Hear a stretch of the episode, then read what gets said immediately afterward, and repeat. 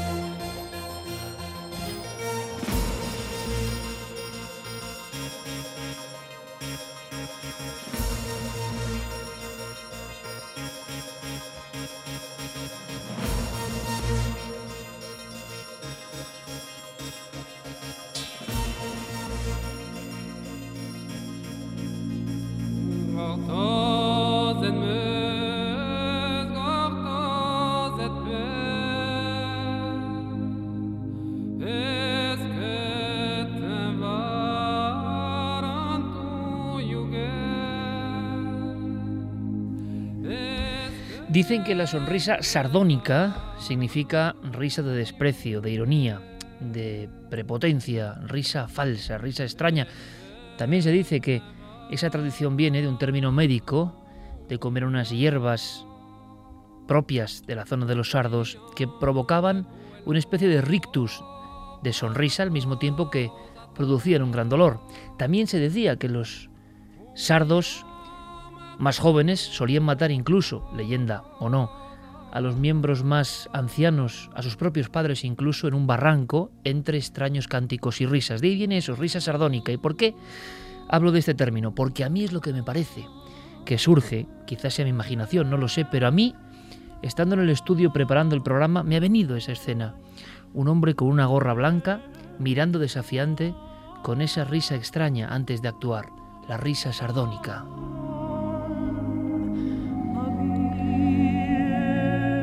Cerca de él, en esta fotografía que sin duda es la de inicio de esta noche llena de actualidad, llena de conspiración, llena de incredulidad y también llena de asombro ante no solo una serie de acontecimientos, podíamos hablar de Semana Negra en Estados Unidos, sino de cómo incluso nos vemos indefensos para saber lo que es real y real, qué noticias son auténticas, cuáles son falsas, qué imágenes están manipuladas, cuáles están teledirigidas, cuáles son realmente libres. Pero en mitad de todo ese increíble torbellino de información, aparece esta imagen que seguro muchos de vosotros habéis visto y que ya ha pasado, pues como tantas, por desgracia, imágenes desgraciadas tenemos que ver casi todos los días. Pero esta tenía ese rasgo que a mí me ha dejado un poco helado. Sí, me ha helado la sangre, sinceramente. Porque pocas veces yo en mi vida había visto una foto de un terrorista, si es que se descubre y se prueba definitivamente que es él, dejando su carga letal, su mochila, detrás de su víctima, y la víctima es un niño de 8 años, un niño de 8 años que está subido en una verja, en una valla en el maratón de Boston. Ese niño buscaba con la mirada, también un poco preocupado, sin poder entender, sin poder comprender, sin poder, por supuesto, adivinar lo que unos segundos después iba a ser su camino a la muerte, conducido por un fanático. Este niño de ocho años buscaba a su padre entre la multitud que llegaba a la meta en un día de fiesta. Estaba encaramado, con un anorak oscuro, intentaba, imagino, bucear con la mirada entre tantas caras que pasaban deprisa y al lado su madre y su hermana gravísimamente heridas. Detrás, el hombre de la risa sardónica y la visera blanca, dejando al parecer una bolsa con una olla.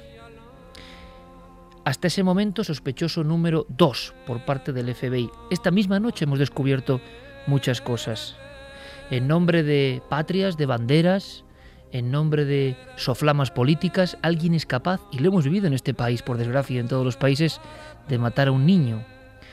Y quien mata a un niño, evidentemente, mata algo mucho más importante que cualquier patria y cualquier bandera. Mata algo sagrado del confín del universo. Pero parece que no lo entienden. Esa fotografía, la del verdugo cerca de su víctima en mitad de una carrera popular, a mí me ha puesto los pelos de punta. Ha sido distribuida, conseguida y lanzada al mundo no por periodistas profesionales. Esta es otra de las enseñanzas. Ha sido Twitter, han sido las redes sociales, tan criticadas y tan veneradas, también tan llenas de confusión, la que han radiografiado esa tragedia moderna, que creo que es un paso más en cuanto a la información compleja, conspiranoica, extraña que nos invade. Es un paso más después de aquel 11 de septiembre del 2001, donde todos, periodistas incluidos, este equipo incluido, empezó a ser consciente de que a veces no todo es como parece. A veces la información, de tan rápida y tan llena de datos, se confunde, se intercala y en ocasiones somos los receptores los que deseamos conocer, los que nos quedamos con más incógnitas que respuestas. La fotografía es ese niño, un niño que solo tenía ocho años y esperaba a su padre. ¿Qué culpa tendrá él? ¿Qué culpa tendrán tantos niños en diferentes rincones del mundo? Niños que por desgracia, con la velocidad de las redes sociales, también pasan el olvido de inmediato. Ha sido una semana negra, hay un montón de información, pero no podemos olvidarnos de todas las víctimas, por supuesto, pero sobre todo de ese niño, que simplemente esperaba la llegada de su padre protector y se encontró, sin comerlo ni beberlo, con una sombra, con un verdugo, con un hombre de sonrisa sardónica. ¿Con qué mentalidad iba a dejar cobardemente, como hacen todos los terroristas, un artefacto para causar la muerte? Bueno, pues detrás de esta imagen, muchas más cosas, sorprendentes sin duda, alarmantes para algunos sin duda también, las claves que vamos a dar, pero tenemos que hacerlo. Esta semana está llena de conspiración, llena de enigma, y la analizamos a fondo en vuestro programa, Milenio 3.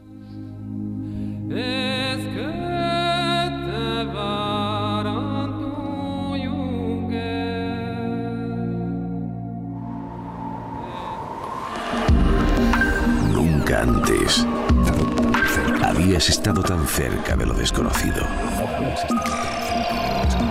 Milenio 3. Cadena Ser.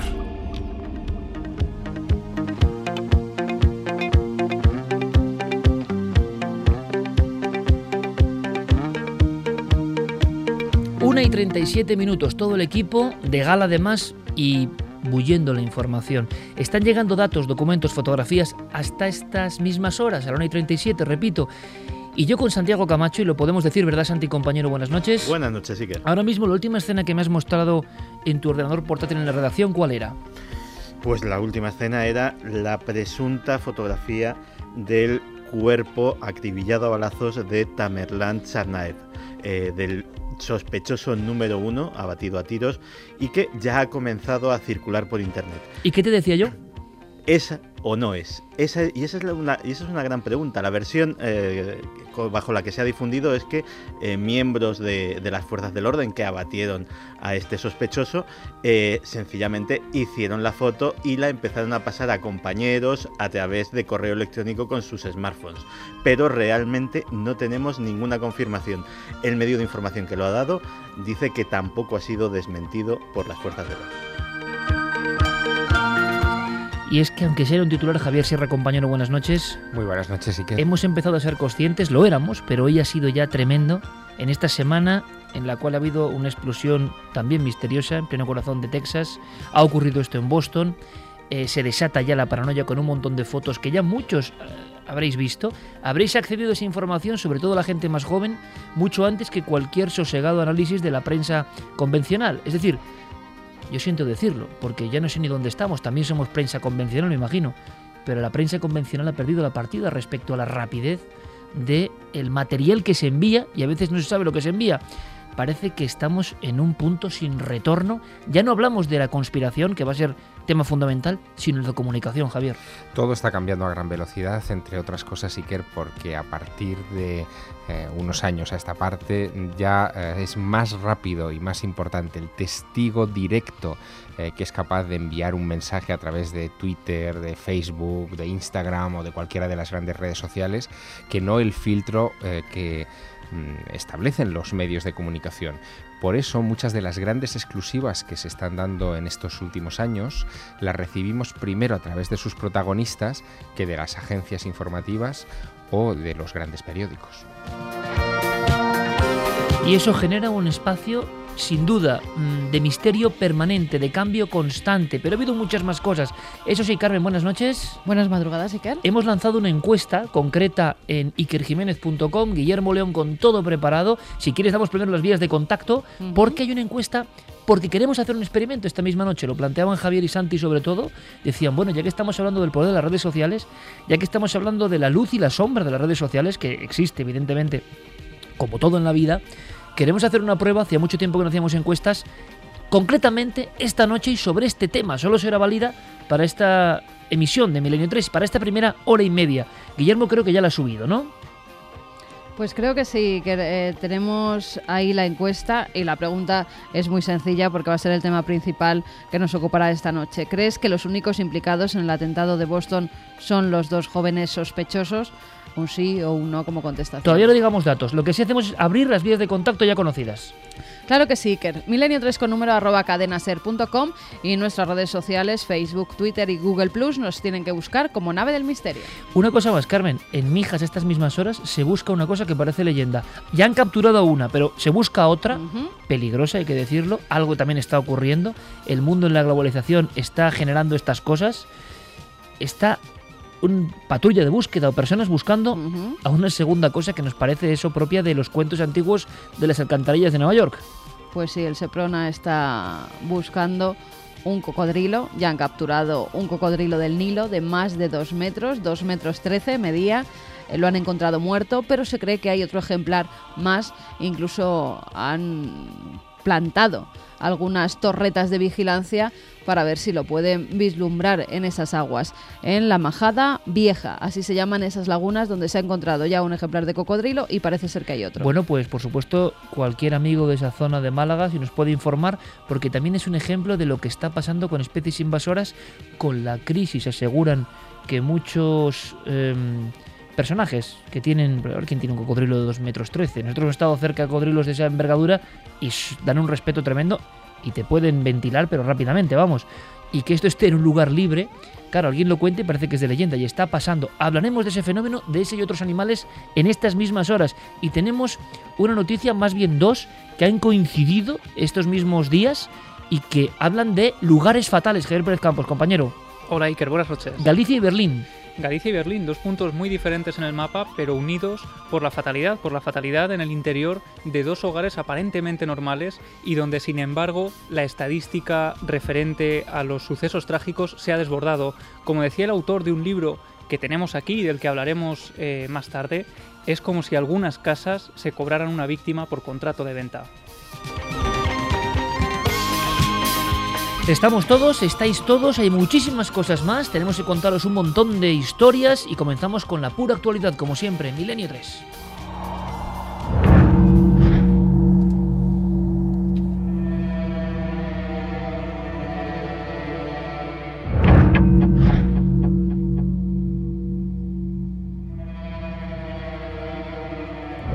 y 43 minutos con Fermín Agustí en nuestra redacción y con Noel Calero con estos sonidos sonidos de misterio de conspiración, porque esto no es solo un acontecimiento, unas bombas, esto no es solo que esta misma semana haya llegado un sobre con una sustancia terrible, ¿eh? Eh, la ricina es una sustancia terrible eh, en busca de Obama de alguna manera. No, esto es que ya el ámbito de la conspiración está llegando a unos niveles como nunca antes habíamos vivido, creo yo. Veréis, esa fotografía del hombre de la risa sardónica y del niño de 8 años, que, ojalá descanse en paz, eh, se produce frente al portal 666, también se ha hablado de esto, de esa importante avenida de Boston. La gente de Boston, por cierto, ha dado un ejemplo. ¿eh? La gente de Boston, todos a una, han ido a buscar a los sospechosos, ahora hablaremos más, pero a veces uno se siente empequeñecido viendo ciertas reacciones en ciertos lugares, ¿no? De cómo todo el mundo piensa que alguien ha atentado contra la paz de su lugar y actúan. Se ha hablado de atentado de falsa bandera. Simplemente voy a dar titulares. Algunos se alarmarán. Yo no los estoy exponiendo como realidades que yo crea, ni nadie del equipo. Simplemente lo que está ocurriendo, que es el gran fenómeno, lo que está pasando en estas horas, es que millones de personas, cientos de millones de personas, están accediendo primero a esta información que yo estoy dando ahora, antes que a la información, como decía Javier Sierra, sosegada de los medios convencionales. Los medios convencionales, lo siento, pero nos hemos quedado todos en otro plano. La información va por otra vía. Esa información habla de Blackwater, SEALs, otros equipos, atentado de falsa bandera, autoatentado en los Estados Unidos para poder reaccionar en contra del Islam y de ciertas naciones. Esto se está publicando. Fotos dobles donde la misma víctima de un suceso luctuoso ocurrido en un parvulario hace unos meses vuelve a aparecer ahora. Se habla de sospechosos en las azoteas, se habla mm, de un montón de cosas, incluso de la presencia de un misterioso ente, el Mahdi, eh, de el anhelo del pueblo iraní, sobre todo en que vuelva una figura de este tipo que combatiría con el anticristo. Bueno, todo esto, ¿qué tiene que ver? Pues tiene que ver porque, al parecer, hilan estas creencias a uno de los sospechosos, que es el hermano además, que parece que tiene más influencia sobre el sospechoso número 2, el hombre de la gorra, el de la sonrisa. Bien, todo esto ha ocurrido y mucho más que vamos a conocer. Si queréis para abrir fuego y que inmediato Santiago Camacho, por supuesto, y Javier Sierra nos cuenten todo lo que van averiguando y abrimos abanico. Carmen está con un montón de información de lo que está ocurriendo en tiempo real, de la cantidad de fraudes y verdades que se están mezclando, cómo poder llegar a la verdad. Lo primero que me llamó la atención en esta historia de Boston, aparte del drama evidente, es que se publican al día siguiente, compañeros, unas fotografías de unos tipos singulares que parecen paramilitares. Les fotografían una especie de símbolo o de calavera, y yo no sé si les fotografían o se lo añaden con Photoshop, porque aquí estamos ante la gran encrucijada. Ya no solo la información fluye libre por todo el mundo a la velocidad de la luz e impacta en todo el mundo como ningún otro medio soñó jamás, sino que la informática nos permite herramientas que deforman la realidad. Ya no sabemos si el tipo de la gorra estaba allí o no estaba, sinceramente. Parece que sí, pero puede que no, no lo sé.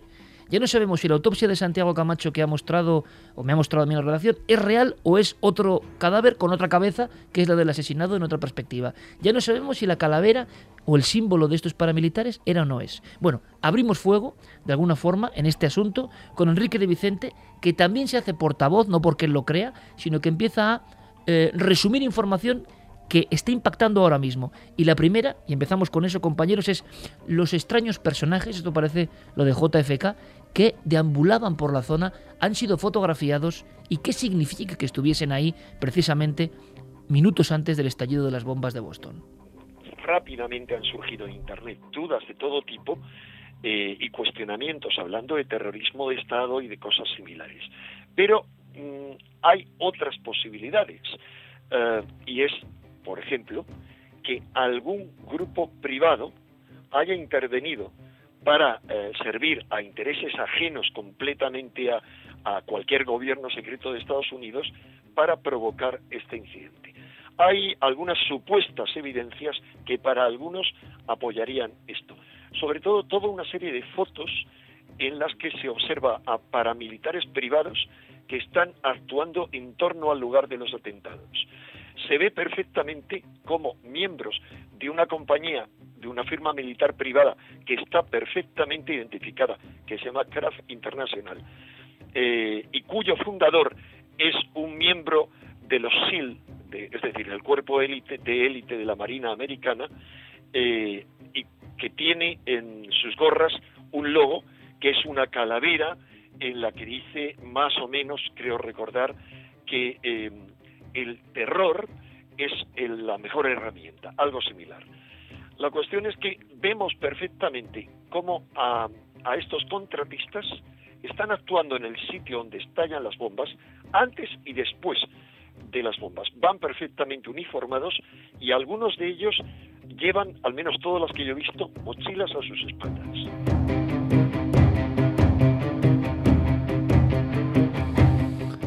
Santiago Javier, todo vuestro. Vamos a ver, eh, las fotografías en cuestión, eh, la autenticidad es, eh, es difícil de poner en duda porque proceden de diferentes aficionados, gente que estaba desde terrazas en sus casas, visionando la carrera a pie de calle, etcétera, etcétera, y efectivamente se puede ver un número indeterminado de individuos corpulentos, eh, deporte militar, que llevan pesados anoraks incluso para un día que no era eh, especialmente frío, tan pesados como que parece que se adivina un chaleco antibalas de cierto volumen debajo.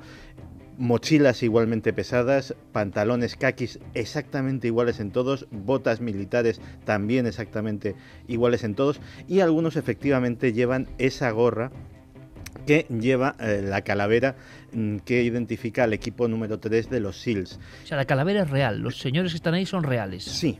Ahora bien, mm, si vas a hacer un atentado y más gente que ha estado en los SEALs o que son SEALs en activo, que una de las cosas, hemos hablado aquí alguna vez cuando sucedió lo de, lo de, eh, eh, lo de la muerte de Bin Laden. Eh, hemos hablado aquí alguna vez de la excelente preparación de ese grupo que, entre otras cosas, incluye el hacerse invisible en todos los entornos. Para que nos entendamos, es el grupo que habló de esto hace poco, que han muerto todos los que hicieron la operación de Osama Bin Laden. Efectivamente, o, que, o casi todos. quiero decir, hay formas de, de ser más discreto. Lo cual no quita para hacernos ciertas preguntas, porque efectivamente hay eh, el testimonio de Alistair Stevenson, que es el entrenador del equipo de atletismo de la Universidad de Mobile y que participaba en la carrera, que dice que eh, efectivamente le avisaron a él y a otros corredores de que había una... Él, se, se interesó al llegar a la línea de meta porque vio unas medidas de seguridad extraordinarias y eh, le dijeron que bueno que se estaba llevando a cabo algún tipo de ejercicio eh, para eh, prever un simulacro de, aviso de bomba. Así se lo tomó, pero que esa coincidencia entre el ejercicio y la bomba real se haya dado, pues nos puede indicar que pudiese haber una sospecha, un aviso previo, algún tipo de conocimiento de que esto iba a suceder, que no se quiso alertar a la población, que no se quiso, eh, que no se quiso eh, montar un escándalo o suspender la carrera y que sin embargo esto evidentemente no pudo ser controlado. Sí, esto es así, es horrible. ¿eh? Hay algunos corredores que han estado muchas veces en esa carrera de Boston y en algunos medios de comunicación, entre ellos una radio de la localidad, aseguraban que nunca han hecho un simulacro de bombas. No había ocurrido otras veces. Que no había ocurrido otras veces y que en esta ocasión incluso vio como perros, policías, estaban investigando algunas bolsas, como la gente que estaba en las azoteas eran eh, gente de las fuerzas de seguridad y que estaban armados por si ocurría algo y que además desde los eh, micrófonos y desde los altavoces se dijo que se estaba haciendo un simulacro por si pasaba algo que previeran las medidas de seguridad que tenían que tomar. Y eso, según decían los corredores, muchos de ellos, los que escucharon todo esto, no había ocurrido nunca, con lo cual ya corrieron en un estado de nerviosismo. Eh, Javier Sierra mostraba recién salida del horno eh, la portada del mundo con una información que es verdad que, que impresiona. Ya yo no sé qué es verdad y qué no es verdad, que es la incertidumbre. Este es el nuevo actor no invitado en todo, ¿no? La incertidumbre gráfica, documental, historiográfica, pero hay una portada del mundo que da un dato que si es verdad es estremecedor. Sí, la portada de mañana del Mundo eh, dice que eh, el segundo sospechoso, Sohar, eh, tuiteó en el maratón de 2012 una amenaza coránica. Es decir, que desde hace un año ya existía el indicio de que, en fin, había por lo menos una persona en el entorno de Boston que profería amenazas sacadas del Corán, suras del Corán, que habían sido utilizadas por extremistas. ¿Y se sabe cuál es el contenido del Twitter exactamente? Sí, sí, se sabe perfectamente cuál es el contenido de ese Twitter. Eh, él lo, em, lo, emite a las 6.42 de la mañana del maratón del año pasado de Boston, en el que eh, dice, gastarán su dinero y se arrepentirán, serán devorados. Es la sura octava del Corán.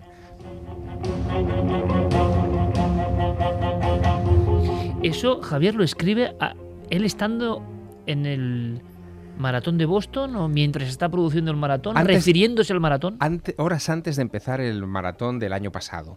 Eh, al parecer este, este mismo joven, porque tiene 19 años, había estado, eh, según las investigaciones del FBI que se han realizado en las últimas horas, em, tuiteando algunas frases de vez en cuando eh, contra el maratón de Boston desde el año pasado. Exprofeso contra el maratón, porque te pregunto por qué, porque luego nos contará Santiago también la instrucción vía web de estos dos personajes. Pero claro, eh, que hablen de una sura del Corán, dices en concreto, y que coincide en la fecha con el maratón de Boston contra Estados Unidos, contra el imperialismo, pero claro, que hablen refiriéndose exactamente a esa manifestación popular atlética que es el maratón de Boston, ya te deja un poco... Es más, el 22 de abril del eh, año pasado, el 2012, el propio Yahar ya decía en Twitter, moriré joven, como eh, si él, eh, en fin, estuviera dispuesto a autoinmolarse, como si quizá el diseño de ese atentado hubiera sido en principio diferente del que hemos vivido en estas horas. Pero esto es como una crónica de sucesos vía Twitter. Es el gran atentado global, de, de, impacto global, donde Twitter eh, tiene un papel, como veremos, fundamental en todo. ¿no? Pero mira, déjame que nos despeguemos un momento de lo que es eh, solamente el caso de Boston, porque en estas últimas horas, y no sé si en esto coincidirá Santiago conmigo, em, yo tengo una sensación como de, de ya vi, de haberlo ya vivido esto. Es decir, eh, durante los atentados del 11 de septiembre famosos de 2001, en fin, eh, los atentados que han cambiado la historia de, de Occidente, también se produjeron este tipo de anomalías, es decir, justo después de los atentados. Sin Twitter ni redes sociales, eso sí. Sin Twitter y redes sociales, pero de repente, por ejemplo, eh, comenzó a hablarse de cartas con Antrax. En esta semana ha aparecido esa carta contra el presidente em, de los Estados Unidos. Em, surgen este tipo como de informaciones contradictorias, eh, rumores, em, como también surge la información de que los servicios secretos norteamericanos estaban siguiéndole la pista a los pilotos eh, del 11S desde hacía meses. Y aquí de repente acabamos de saber, porque esto es una información de Reuters de hace unas horas, que el FBI eh, seguía por instrucciones de los servicios secretos rusos a estos dos jóvenes eh, que ya habían hecho manifestaciones, em, en fin, antiamericanas eh, y al ser de origen checheno habían despertado las suspicacias es como un bucle, en, Rusia. Sí, exactamente, es como un bucle. También hemos sabido que el primer sospechoso, Tamerlán, eh, estuvo unos meses antes del atentado en Rusia, en Chechenia, parece que instruyéndose, esto son cosas que, que el FBI ha, divulgado en estas últimas horas, instruyéndose para cometer este atentado.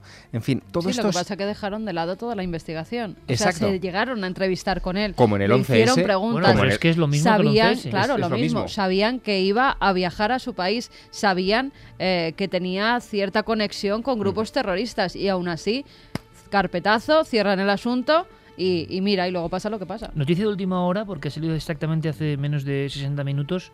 Dice, Obama ha convocado al Consejo de Seguridad Nacional para continuar reuniendo, textual, la información con el fin de responder a las preguntas que aún no, no han sido resueltas, que no se han que son muchas. Dirimido satisfactoriamente, y son muchas, ¿no, Santiago? Son muchas porque eh, vamos a situarnos eh, de una forma racional.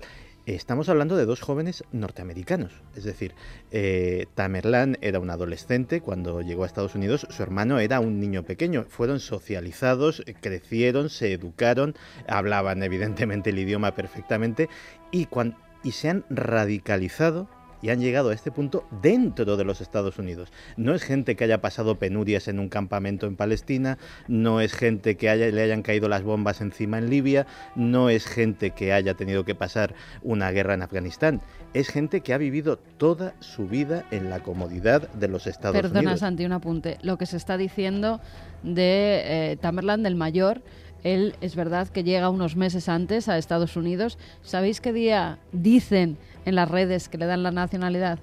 El 11 de septiembre del año 2012. Sí, simbología, que ya tampoco sabremos nunca si es real o no, porque el Festival de la Confusión, Carmen, está llegando a unos límites que creo que nunca es la diferencia ¿Recuerdas que en el 2001 yo creo que fuimos en la primitivísima ikerjiménez.com de los primeros en contar cómo aquella profecía de Nostradamus era un error sobre las Torres Gemelas y el 11S? Como las fotografías estaban trucadas, las de las Torres Gemelas que parecía que salía una cara, Pero como claro, el helicóptero que decían que había sido la última filmación era falso. Parece que eso es arqueología comparado con la influencia ahora mismo de Twitter y de las redes sociales. Y a mí sí me gustaría, de verdad, esta noche, saber... Eh, vuestra opinión, porque ya solo con ese sondeo vamos a tener una percepción. Podemos dar primeros datos de encuesta, eso sí, para ir viendo un poco eh, la votación por dónde va. Y me imagino, me imagino, porque he visto así como muy fugazmente la gráfica y creo que el resultado, yo creo que es como me esperaba. Vamos a ver si varía o no. Yo no sé si es como esperaban nuestros compañeros Santiago y Javier. Pues mira, la pregunta es, ¿crees que los únicos implicados en el atentado de Boston son los dos jóvenes sospechosos? Sí, 15,7%, no 84,3%. Lo tanto, la incidencia en la mente colectiva, en el arquetipo del inconsciente colectivo de este tipo de informaciones no puede ser tomada ya como una minucia, como una marginalidad, como cuando Santi tocaba estos temas de la conspiración en 2003 al hacer su primer libro. Han variado mucho las cosas y de repente esta información, Javier, esta información salta en impacto colectivo respecto a la información supuestamente sesuda, seria, diplomática. Venga, incógnitas, datos, vamos a ir sacándolos. Pues lo primero, efectivamente, ¿cómo fue ese proceso? Es decir, eh, ¿acudieron a alguna mezquita radical en Boston o en los alrededores? ¿Fueron captados por algún reclutador? ¿O simplemente eran personas que a través de Internet, eh, como eh, en un proceso de entre comillas, búsqueda personal, fueron poco a poco recopilando información, fueron recopilando adoctrinamiento y eh, e incluso fueron recopilando el entrenamiento para eh, hacer esos, esos artefactos, eso no se sabe. No se sabe si hay eh, algún tipo de apoyo, no se sabe si alguien les indicó que debían hacer eso, si hay una tercera persona que no es un cómplice, pero sí puede ser un inductor. Hay Parece que la versión oficial inicial es, con las reservas de Obama, es actuaron solos, ¿no? Como dos locos marginales un poco, ¿no? Esa es, esa digamos, la, hipótesis de trabajo con la que se actúa, con la que se está trabajando actualmente. Pero mm, es una hipótesis endeble desde el punto de vista de que no explica exactamente eso, cómo dos jóvenes americanos de ascendencia chechena eh, llegan a este, a este punto. Por otro lado, eh, quedan también por explicar el papel, por ejemplo, del gobierno ruso en todo esto. El presidente Obama ha dado las gracias públicamente a eh, Vladimir Putin por la colaboración del gobierno ruso en la detención de estos dos individuos. Eh, ¿Por qué? Eh, ¿Qué papel ha cumplido Vladimir Putin y el servicio secreto ruso en todo este asunto? Esa es otra gran incógnita. Sabemos que desde los atentados del 11S, Rusia y los Estados Unidos establecieron acuerdos de colaboración muy intensos para casos de terrorismo internacional. ¿Quién se ha puesto en guardia inmediatamente y también a través de las redes sociales en estas últimas horas? Pues eh, nada más y nada menos que el líder de la República Caucásica de Chechenia, Ramzan Kadyrov, que ha hecho unas declaraciones que son bastante tremendas. Dice que cualquier intento de trazar un vínculo entre Chechenia y los hermanos Sarnaev, si son encontrados culpables, será en vano. Ellos crecieron en Estados Unidos, lo que decía ahora mismo Santiago Camacho. Sus opiniones y convicciones se formaron allí. Y dice, la raíz del mal hay que buscarla en América.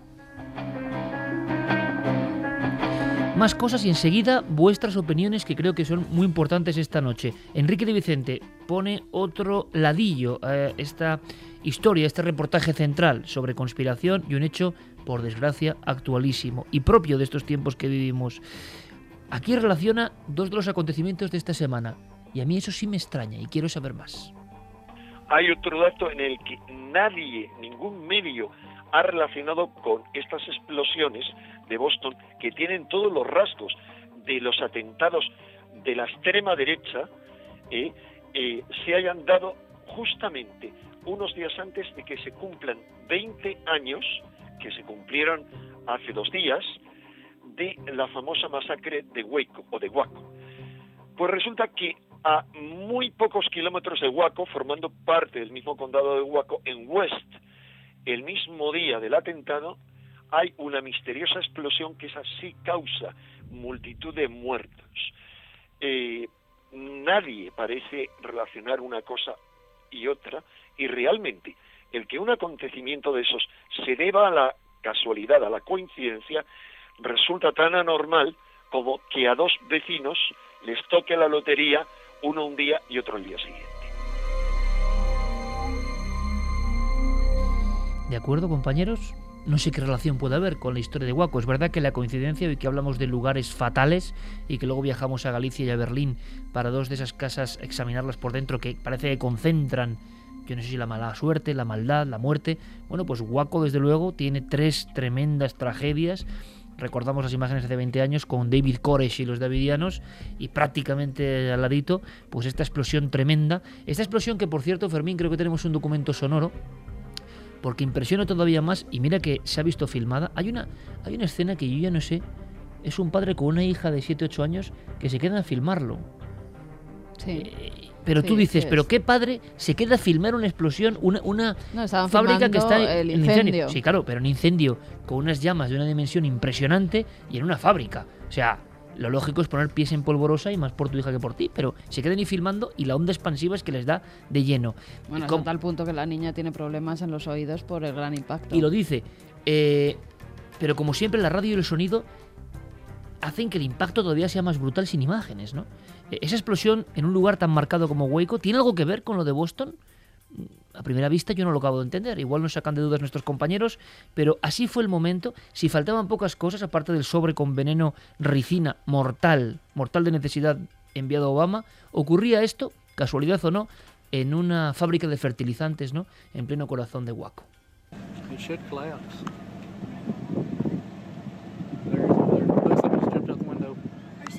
It Are you. Oh, okay?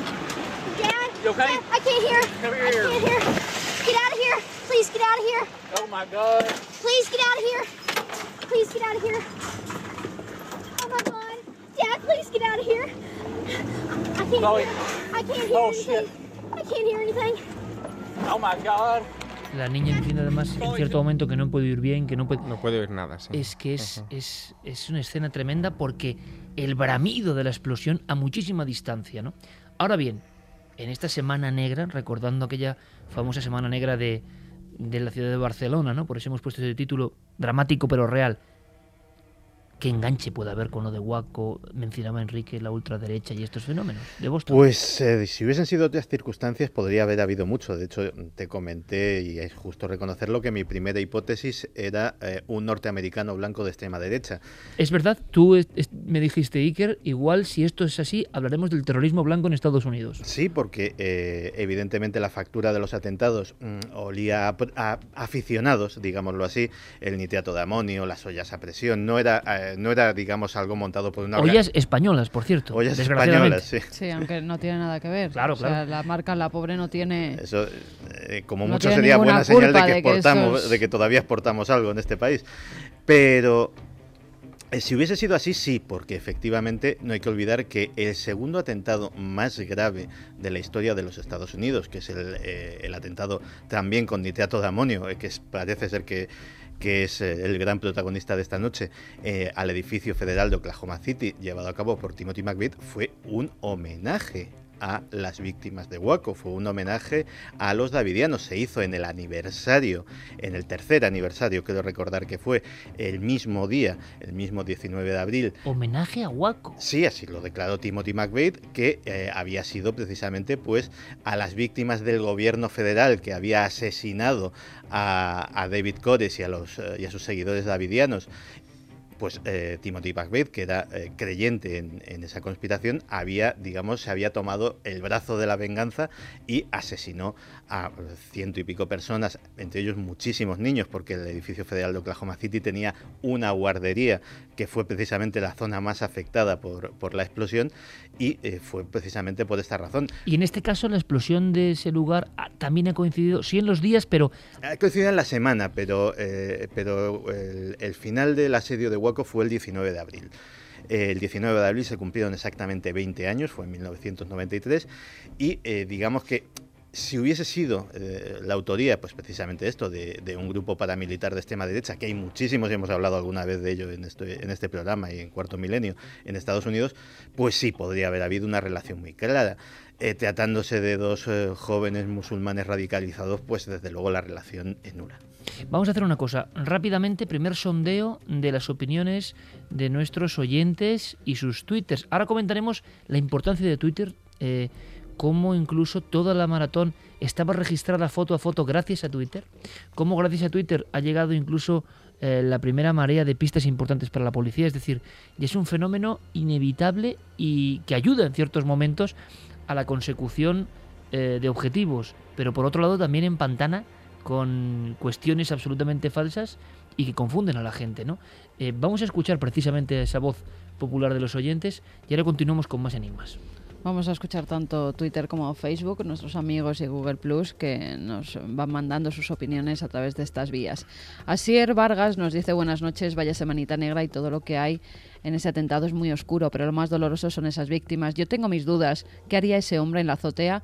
Un saludo a todo el equipo. Yo lo sé. Vale, primera clave, hombre de la azotea. Es que además la propia audiencia va sacando claves, códigos, se habla eh, y recuerdo, por cierto, yo creo que a compañeros de programas deportivos, por ejemplo como Punto Pelota, que yo lo estaba viendo, me sorprendió la, la cobertura que hicieron muy pegada a la actualidad y yo quiero felicitarles sinceramente. Eh, y hablaban en ese momento, claro, yo luego creo que también todo estaba llegando en tiempo real, ¿no? Y por lo tanto muchas veces se dicen cosas por la propia aceleración, pero hablan de una persona que huye en una azotea, ¿no? Y, y creo, creo, claro, ya no sé que es verdad y que no, que era el Santiago Camacho, entre comillas, de aquel edificio, ¿no? Pues sí, eh, el famoso hombre de la azotea no identificado ya ha sido identificado. El edificio donde estaba eh, ubicado era la sede de IDG Noticias, que nuestros oyentes aficionados a la tecnología conocerán bien ese medio pues especializado en noticias tecnológicas, etcétera, etcétera. Pues eh, los empleados de IDG Noticias tienen un acceso a la azotea que utilizan para qué?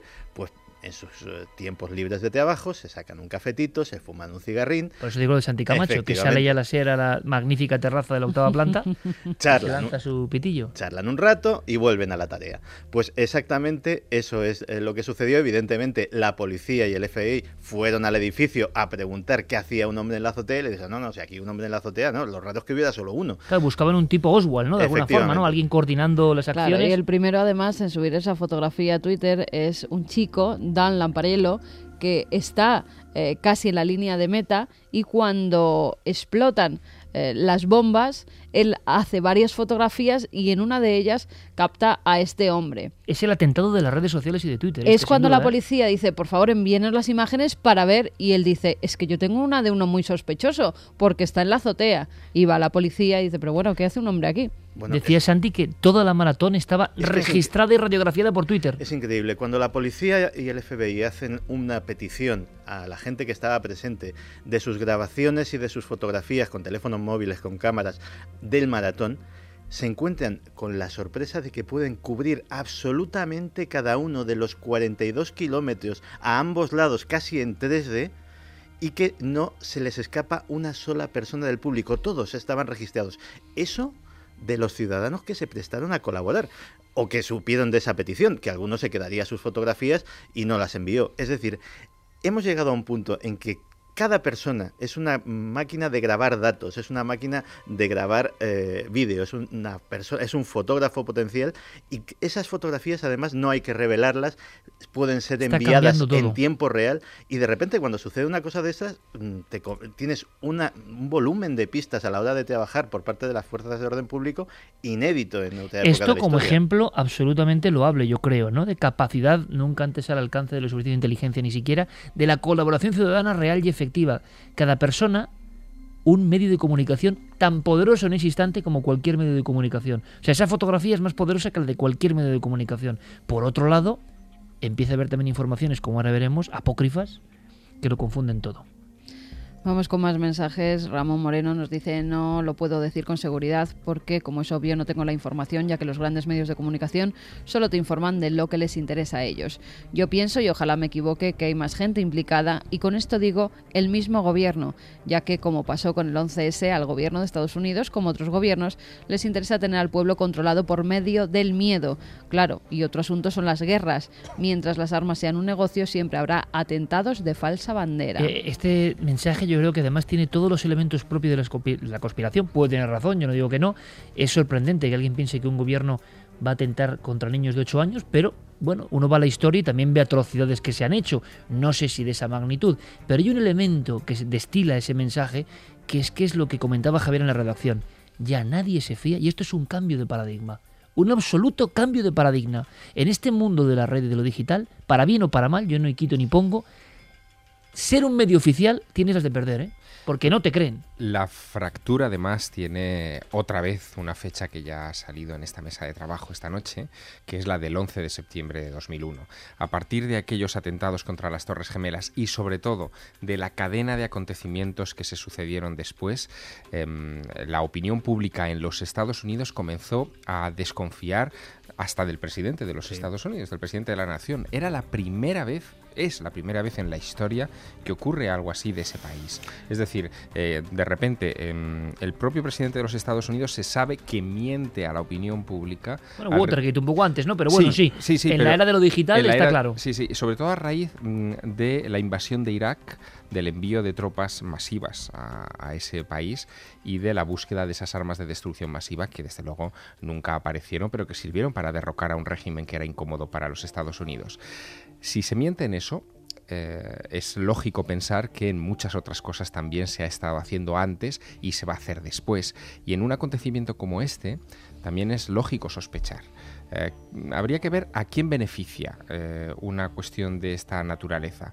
Y enseguida surge este binomio extraño entre Rusia y Estados Unidos, muy tenso en los últimos meses, y que sin embargo a partir de este de este incidente, eh, esas relaciones pueden mejorar. Eso puede cambiar también el mapa geoestratégico respecto a asuntos como, por ejemplo, Corea, que es algo que está ahí como latiendo, como, en fin, es, es una herida abierta en la paz del mundo y no sabemos qué es lo que va, qué consecuencias va a traer. Mensajes. Kurisu Illa dice buenas noches a todos, sean culpables o no, siendo inmigrantes, estos sujetos inculpados puede echar para atrás todos los, los progresos que se intentarán hacer en Estados Unidos sobre reformas migratorias. Entonces, ¿autoatentado o no? Mario Leonardo, yo creo que todo esto de las bombas de Boston y los sobres del presidente podría estar montado u ordenado por la CIA para desbancar al presidente de su mandato y crear el caos en el país. Aquí, desde luego, Yo de de, los quien no sospecha nadie es de los terroristas Claro, oficiales. Hay, hay un detalle además muy curioso a raíz del anterior mensaje, eh, que es con respecto a la detención del segundo sospechoso, del, del hermano eh, Sarnaev pequeño. ¿no? Eh, esto es muy, muy curioso porque eh, no se le han leído los derechos y esto ha- está desatando en estos momentos eh, una, en fin, una avalancha de críticas. Él es Si ciudadano los iba a americano. entender, estaba Cuidado. medio No, muerto. no, no. Parece ser que en casos de terrorismo. Da igual. Ahí está. En casos de terrorismo no se aplica la doctrina Miranda. La doctrina Miranda es la que permite, entre otras cosas, eh, no eh, declarar. O sea, no tienes esos derechos.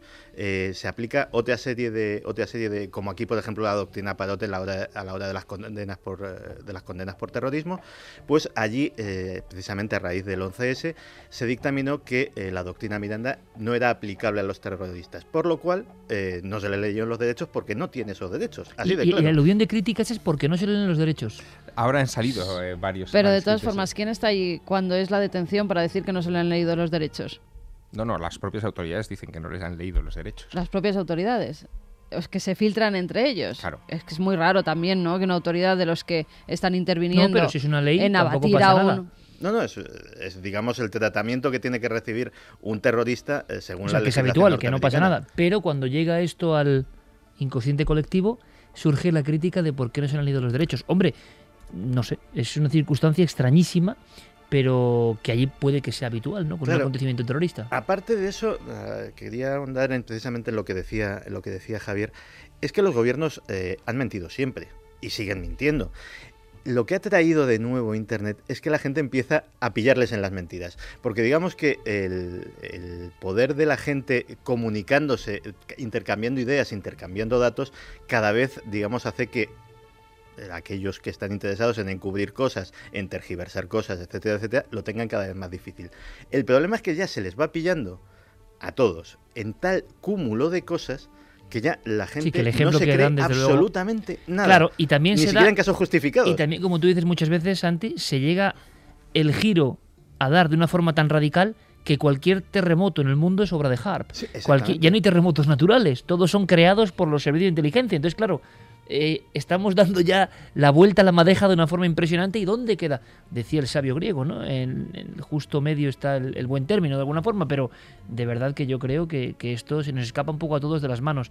Ya no es un atentado misterioso y conspiranoico como ha habido algunos, sino que trae consigo un sinfín de elementos novedosos incluso para el mundo de la comunicación. Miquel Aldama dice, según el Boston Globe, el hermano mayor de los dos sospechosos de las bombas de Boston viajó hace varios meses a Rusia y según sus compañeros de boxeo, recordad que los dos hermanos querían distinguirse en algo y lograr la nacionalidad americana por medio del deporte, el hermano mayor regresó de Rusia totalmente cambiado y con otro carácter totalmente diferente al que tenía antes del viaje. Hay una fotografía, vamos a contar varias cosas, pero hay una que es como otro de los grandes iconos ya de la desinformación, pero que se ha retuiteado por millones de veces. Una doble foto, decíamos, misma víctima en dos lugares diferentes. Y mucha gente, sin analizar nada, o sea, con el impacto de la visión, montando unas campañas tremendas, no se engañan, porque hay una misma víctima en el asunto del parvulario y el tiroteo, y aquí se inventan las víctimas. Sí, hay una doble fotografía. A mí me llegaba y me quedaba un poco impactada porque es cierto que esa fotografía salió eh, en el tiroteo de Sandy Hook. Era la directora del colegio, la primera además que sale cuando oye un ruido. Ocurrió hace unos meses. Y eh, pues ese muchacho es una de las primeras personas, de las primeras profesoras y en este caso directora que mata en esa escuela. Eh, a la vez salía una fotografía más de cerca al lado diciendo que eh, esta chica había salido declarando que estaba en la maratón de Boston y que ya había vivido las bombas. En principio había unos Twitter que te ponían que era víctima. Cuando ya salieron las fotografías de las tres víctimas, se descartó que fuera una de las víctimas, pero luego se decía que era una persona que había intervenido por la radio y que era la directora de la escuela Sandy, Sandy Hook. La realidad de todo esto, hubo una confusión. En este caso, la directora de Sandy Hook sí que habló, pero porque había varios padres, varios miembros, además también de la escuela, que estaban corriendo la maratón de Boston precisamente en honor de los niños y de los profesores que murieron en esa masacre de la escuela. Entonces hubo un error y se puso la foto de la antigua directora a la que habían matado. Se empalmaron dos fotografías y he recorrido el mundo con una gran fuerza diciendo víctimas falsas. En ambos acontecimientos, porque esto ya se comentó y dio la vuelta al mundo. que a mí, a propio mí, Sandy Hook, sinceramente, a mí te digo, ¿eh? Con yo- una foto de una a mí niña con me parece Obama ya, y- me parece ya tan delirante, ¿no? Que haya gente que crea esto, pero bueno, que que había víctimas falsas en aquel acontecimiento. Sí, de hecho, eh, mira, eh, el sitio web más conocido y, más prestigioso sobre el tema de leyendas urbanas, que es snopes.com, ya tiene registradas una docena de leyendas urbanas desmentidas sobre precisamente el eh, atentado de la maratón de Boston. No ha pasado ni una semana. Para que te hagas una idea de hasta qué punto, digamos, el conspiracionismo barato, por llamarlo de alguna manera, empieza a aprender en Internet, las primeras, eh, los primeros tweets eh, de carácter conspirativo empezaron a surgir, se empezaron a detectar 24 minutos después del estallido de la primera bomba. O sea, 24 minutos después de la primera deflagración ya hay teorías de la conspiración. Sí. A día de hoy, si uno hace la búsqueda en inglés de eh, Boston Marathon Conspiracy, le salen 208 millones de resultados en Google. Ya esto ya es tan conocido y ya empieza a ser eh, tan viejo y empieza a ser tan habitual que ya hay hasta gente que se preocupa precisa porque esto no se convierta en un circo, como por ejemplo el ciudadano anónimo que ha comprado el sitio web bostonmarathonconspiracy.com y que simplemente lo ha comprado para dejar este cartel. He comprado este dominio para evitar que lo haga algún chalado de las conspiraciones. Por favor, tengan en consideración a las víctimas y a sus familias. Pero esto quiere decir que la nube negra, o a veces clara, porque a veces clarifica, de la conspiración, ya es un elemento, como decía yo antes, que no es cosa de locos, que no es cosa de cuatro bloggers que iniciaban sus historietas hablando de detrás del 11S y demás. No, no. Ya es un elemento fundamental. ¿Por qué? Porque va mucho más allá de la información oficial. Va a la información que importa a la gente. Tienes un documento en la mano. ¿Por qué? Sí, ¿por qué? Porque a raíz de lo que comentaba Santi, en Facebook se publicó también eh, pues un muro dos días antes de los atentados en el que se decía nuestros pensamientos y oraciones están con todos los implicados en los atentados de Boston. ¿Has dicho? Dos días antes. Y ahora yo vuelvo a añadir, como le decía Santiago Camacho, y esto nos lo tenemos que creer, yo no me lo creo, yo creo que hay una manipulación. También hasta qué punto la mente humana llega a ser retorcida para hacer gracietas o para intentar conseguir cierta popularidad o que se hable de esto generando ese tipo de cosas con tan mal gusto. Bueno, hay una que es absolutamente demencial, que es la manipulación de un capítulo de la serie de dibujos animados Padre de Familia.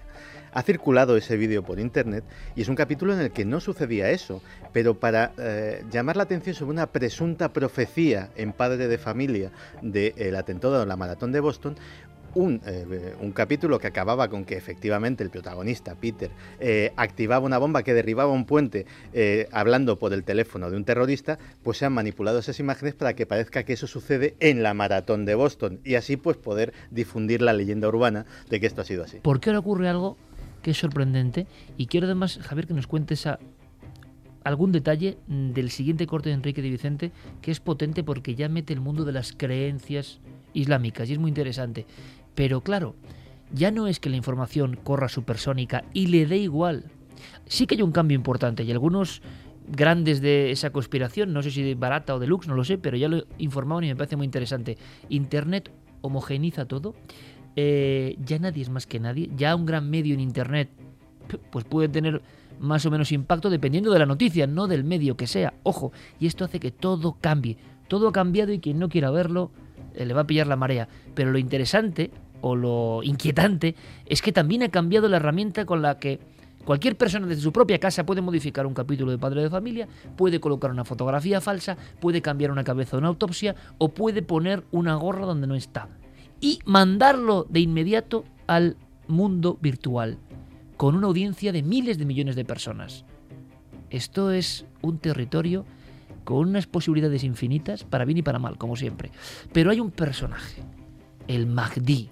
Su simple eco puede resultar eso, entre fascinante para algunos y casi casi satánico para otros, ¿no? Dicen, bueno, ¿qué es? ¿Qué representa? No lo sabemos, no lo conocemos, pero Enrique de Vicente tiene claro que hay cierta conexión. Bueno, ¿cómo? Antiguas creencias relacionadas con todo esto del atentado de última hora.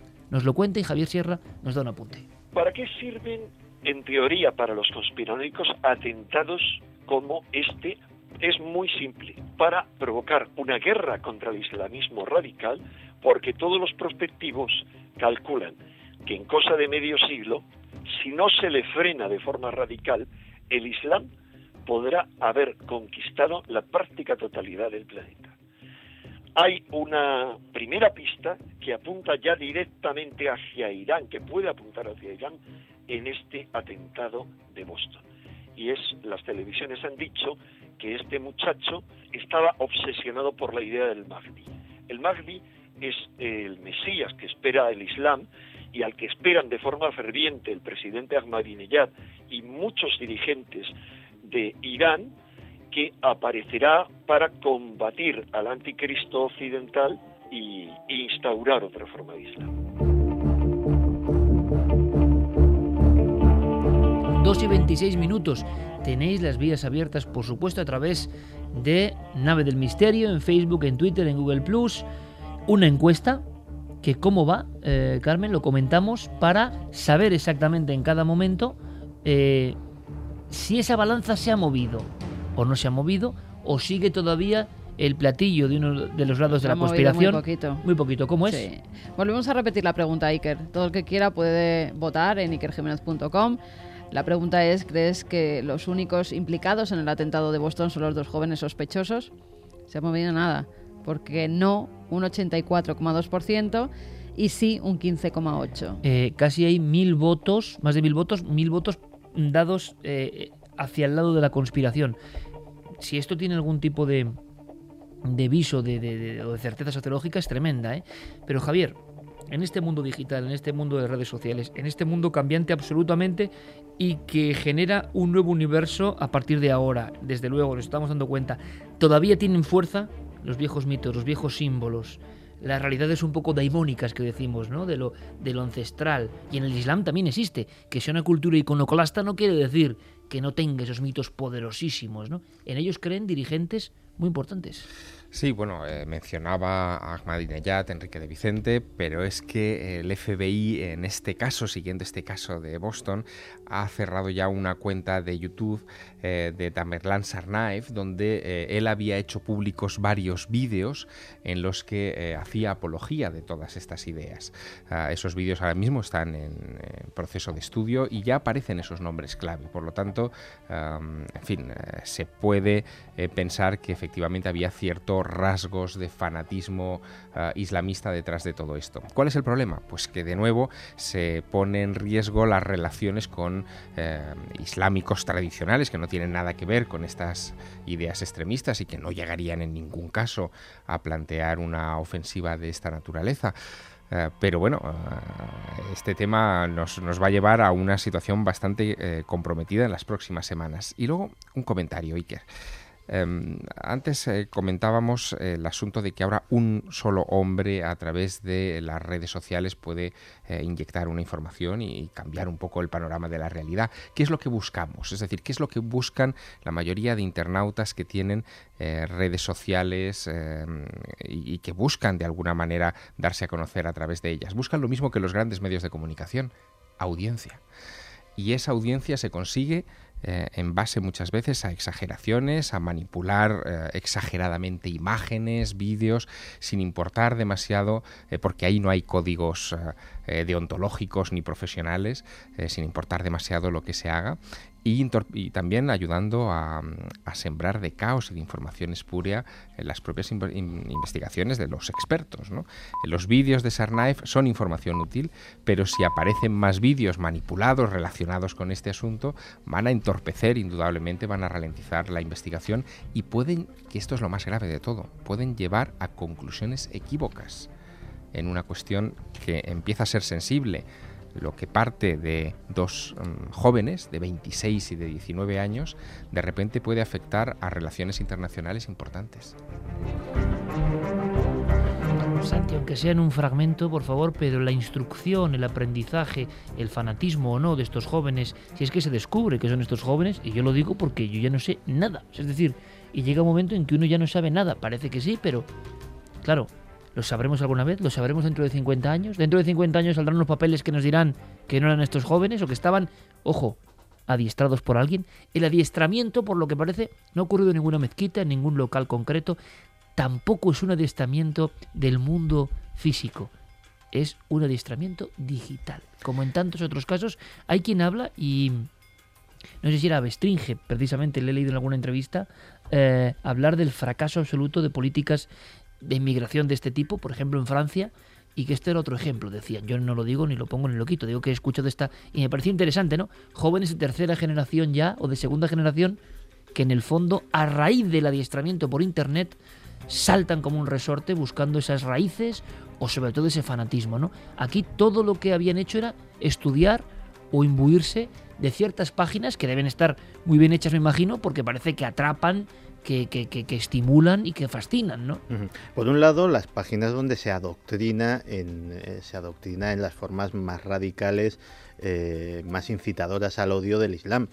Y luego, evidentemente, eh, mismamente el artefacto que se utilizó, la bomba de, olla a presión, en, hay una página web que lleva a Al Qaeda oficialmente evidentemente no se puede encontrar por Google, es de, forma parte de esa deep web de la que, de la que hemos hablado últimamente y donde es, se detalla con absoluta precisión, con vídeos instructivos, cómo se fabrica esa bomba. Es decir, no solamente eh, que cómo se pone el explosivo, cómo se pone el temporizador, eh, cómo se pone el detonador, sino incluso cómo se cogen elementos, si no, si no quieres llamar la atención, si no quieres ir a comprar una sustancia controlada como puede ser el nitrato de amonio, no de repente compras unos sacos de fertilizante y tienes que, dejar, tienes que dejar tu nombre en Estados Unidos, sino cómo a través de cosas que puedes encontrar en tu armario de la cocina, cómo extraer los productos químicos adecuados para fabricar ese explosivo. Y todo eso, todo eso, si sabes cómo, está a dos clics de distancia. Es decir, no es tan, no es tan difícil. Bueno, fíjate, a raíz de lo que decía Santi, eh, salieron también unas imágenes de unas cámaras de seguridad que teóricamente habían sido grabadas unos días antes por alguien, también con gorra, que iba a comprar unos productos químicos y que no se los vendieron, que podía ser una tercera persona implicada en el atentado, la que consiguió esos productos que podían luego explosionar. La realidad se ha sabido que son unas imágenes de cámaras de seguridad de una fábrica que robaron en 2011. O sea que son imágenes completamente antiguas que no tienen nada que ver con los atentados de Boston. Y luego la circunstancia, casualidad, fatalidad, lugares fatales, decimos hoy, de que la fábrica que haya explotado precisamente sea de compuestos químicos y fertilizantes en. Mira, en y que antes ¿no? hablabais de fotografías y, y has- una fotografía que ha dado la vuelta al mundo es la de un chico eh, ayudando a una de las, de las víctimas. Bueno, pues eso eh, también se ha eh, difundido por las redes y sobre todo por las redes sociales diciendo que era el novio que esperaba a la chica que estaba corriendo la maratón eh, justo en la meta que explotó la bomba y que la chica perdió las dos piernas y que él le estaba pidiendo matrimonio en el último momento antes de que ella casi pereciera. No es esa la realidad. La realidad es que es un chico que no conocía de nada a esta chica, que era Sidney Corcoran, eh, que intentó ayudarla, que le estaba haciendo el boca a boca y no era una escena de amor, era una escena de ayuda. La familia, además de la chica, se lo ha agradecido porque nadie sabe quién es este Ángel de la Guarda que en un momento dado la pudo salvar, la pudo hacer unos torniquetes y gracias a eso la pudieron trasladar todavía con vida. Y eh, lo que cuenta una fotografía parece, además la tenemos aquí, parece verdaderamente que se está lanzando a darle un beso y lo que está haciendo es eh, hacerle el boca a boca para salvarla. Bueno, quizá el colmo del mal gusto en estas leyendas urbanas sobre la maratón de Boston ha sido el caso de Jeff Bauman. Jeff Bauman es el hombre que veíamos en las fotografías en una silla de ruedas porque la explosión le había cercenado por completo la pierna derecha. Pues empezó a correrse por las redes sociales el bulo de que en realidad se trataba de un hombre llamado Nick Vogt, que era un soldado que había perdido la pierna en Afganistán y que se había prestado como doble o como Actor. figurante para eh, escenificar la falsa bomba de la maratón de Boston. Eh, tuvo que salir el propio padre de Jeff Bauman, tuvo que salir a la palestra para decir que su hijo estaba en el hospital, que no tenía una pierna y que por favor que parasen ese tipo de rumores. Hablando de ángeles de la guarda, ha habido algunas, pues por poner un poco de luz, ¿no? O un poco de, de brillo del otro lado, ¿no? En mitad de esta oscuridad y de este reino de la confusión, porque yo creo que ese sería el resumen, ¿no? Estamos viviendo en el reino de la confusión. Y en el reino de la confusión surgen explosiones, deflagraciones que impactan ya de forma universal. Ya nada es local, ¿no? De alguna forma. Eh, había una historia que recogía, como siempre, con su buen tino Javier Sierra, que se fijaba en ella, el que ha escrito tanto de los ángeles, enigmáticos personajes, evidentemente, desde el principio del tiempo. Y hay una historia de esas de, de gran suerte, de milagro, llamadlo como queráis, pero que es una historia hermosa entre tanto horror, ¿no? Sí, es la historia de dos jubilados de West, en Texas, de justo la ciudad donde ha estallado esta empresa de fertilizantes el pasado martes, eh, que contaban eh, su aventuras, eh, en fin, lo que les ocurrió en esas horas de la tarde de- del pasado martes 16, eh, de una manera muy peculiar. Ellos dos son católicos y aquella tarde tomaron su pick-up, su furgoneta, para ir a la parroquia para hacer los ejercicios espirituales a los que estaban apuntados. Y cuando salen de, de misa, eh, ellos se dirigen hacia su casa que está solo a dos manzanas de la fábrica. Eh, ven una fulguración tremenda, escuchan la detonación, eh, observan cómo el cielo comienza a, a desplomarse sobre sus cabezas, porque en fin son fragmentos de todo tipo los que vuelan por el aire, pero su furgoneta queda eh, casi inexplicablemente intacta y ellos dos, eh, en fin, no, no sufren heridas de mayor consideración. Pero saben que su casa ha quedado destruida por, en fin, por el lugar por donde han visto esa fulguración y saben que es la fábrica. No se atreven a ir, de hecho las autoridades inmediatamente le- les impiden el paso, pero su hijo casualmente es policía y eh, se acerca para ver en qué estado ha quedado la casa de sus padres. Cuando se acerca al lugar, eh, en fin, la zona es un desastre, eh, la casa prácticamente es un solar, eh, no quedan ninguna de sus cuatro paredes levantadas, eh, coge unos pocos enseres, unos zapatos, unas ropas para dárselas a sus padres y les hace unas fotografías con el teléfono móvil para que vean el estado en el que ha quedado su domicilio. Cuando esas fotos llegan a la retina de este matrimonio, se quedan muy impactados, porque ellos desde hace años eh, coleccionaban eh, figuritas de ángeles, eh, tenían 100 en, en una alacena, y esa alacena con las 100 figuritas de ángeles es lo único que estaba en pie. El matrimonio está seguro de que los ángeles de la guarda que han coleccionado les habían salvado la vida. Salti, para poner carpetazo final esta semana negra de conspiración, aunque sea con una bella historia, con una Perdona historia de que te suerte. interrumpa, ¿Sí? Iker, porque hay otro milagro, entre comillas, eh, de un chico que ya le están diciendo que él mismo dice que ha sido un milagro que ninguna de las explosiones le pillara, tanto en, Box- en Boston como en Texas. Es verdad. Se llama Joe Barty, es un eh, joven que estaba corriendo la maratón de Boston justo cuando eh, pasa por la meta, a los 30 segundos explota la primera bomba. Además, eh, su familia, sus dos hijas y su mujer estaban muy cerca de la meta, ah, tan cerca que a la señora que hay justo al lado de su mujer eh, pues la metralla hace que pierda las dos piernas y a la mujer y a las hijas no las pasa absolutamente nada, salen ilesas, completamente ilesas. Eh, después de ese trauma, él dice que nunca ha visto una explosión, que ha sido casi un milagro que se salvaran, porque 30 segundos antes le hubiera pillado eh, el primer bombazo. Viajan, eh, cogen un avión y regresan a su casa, su casa en Texas, En Waco. en Waco. Va a trabajar en su propio coche y ve un humo muy intenso. Se para y nada más pararse, baja del coche para hacer una fotografía. Hace una fotografía que además eh, la puso en su, en su Twitter, como diciendo qué casualidad que vengo de una explosión y ahora veo un incendio. Y justamente explota esa planta de fertilizantes.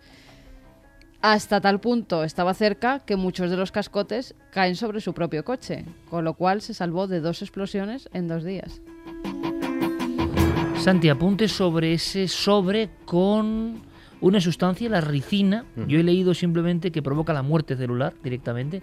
Y me pregunto también cómo la naturaleza hace que en esas semillas en concreto.